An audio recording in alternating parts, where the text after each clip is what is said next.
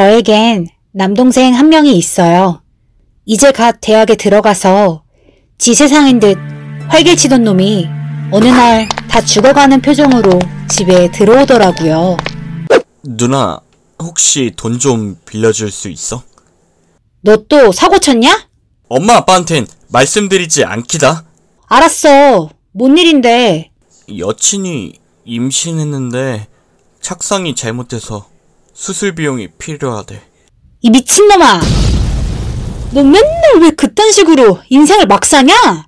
병원 갔는데 임신 2주차라고 빨리 수술해야 한대. 뭐? 임신 2주? 착상은 임신 3주 차야 되는데 뭔 소리래? 누나, 나 80만 원만 빌려주면 안 돼? 알바해서 꼭 갚을게. 뭔가 좀 이상한데? 걔 전번 좀 줘봐. 임신 2주라고 주장하는 동생 여친이 진짜가 맞는지 확인해 볼 겸 전화를 걸었어요. 남친 누난데 소식 들었어. 임신 몇 주 차라고? 2주 차요. 언니 베프가 산부인과 간호사인데 임신 2주 차에 착상이 잘못된 경우는 한 번도 본 적이 없대. 그냥 병원에서 그런 건데요? 그 병원이 좀 이상한 것 같은데 위치 좀 말해줄래? 그리고 돈은 내가 내야 될 것 같아서 언니랑 그 병원 같이 가야 될 것 같아. 병원 위치가 어딘지 잘 기억이 안 나요. 그럼 이름이라도 생각나면 꼭 문자 보내줘. 그리고 몇 시간 뒤에 문자가 왔어요. 언니, 저 테스트기 다시 해봤는데 한 줄 나왔어요. 그 병원이 돌팔이었던 것 같아요. 전 이 여자의 장난이 도를 넘어섰다고 생각해서 남동생이 여친 만나러 간다길래 저도 따라 나섰죠. 누구? 얘 누난데 너무 걱정돼서 따라왔어. 테스트기보다 병원 가서 확실히 확인해보는 게 좋을 것 같아서.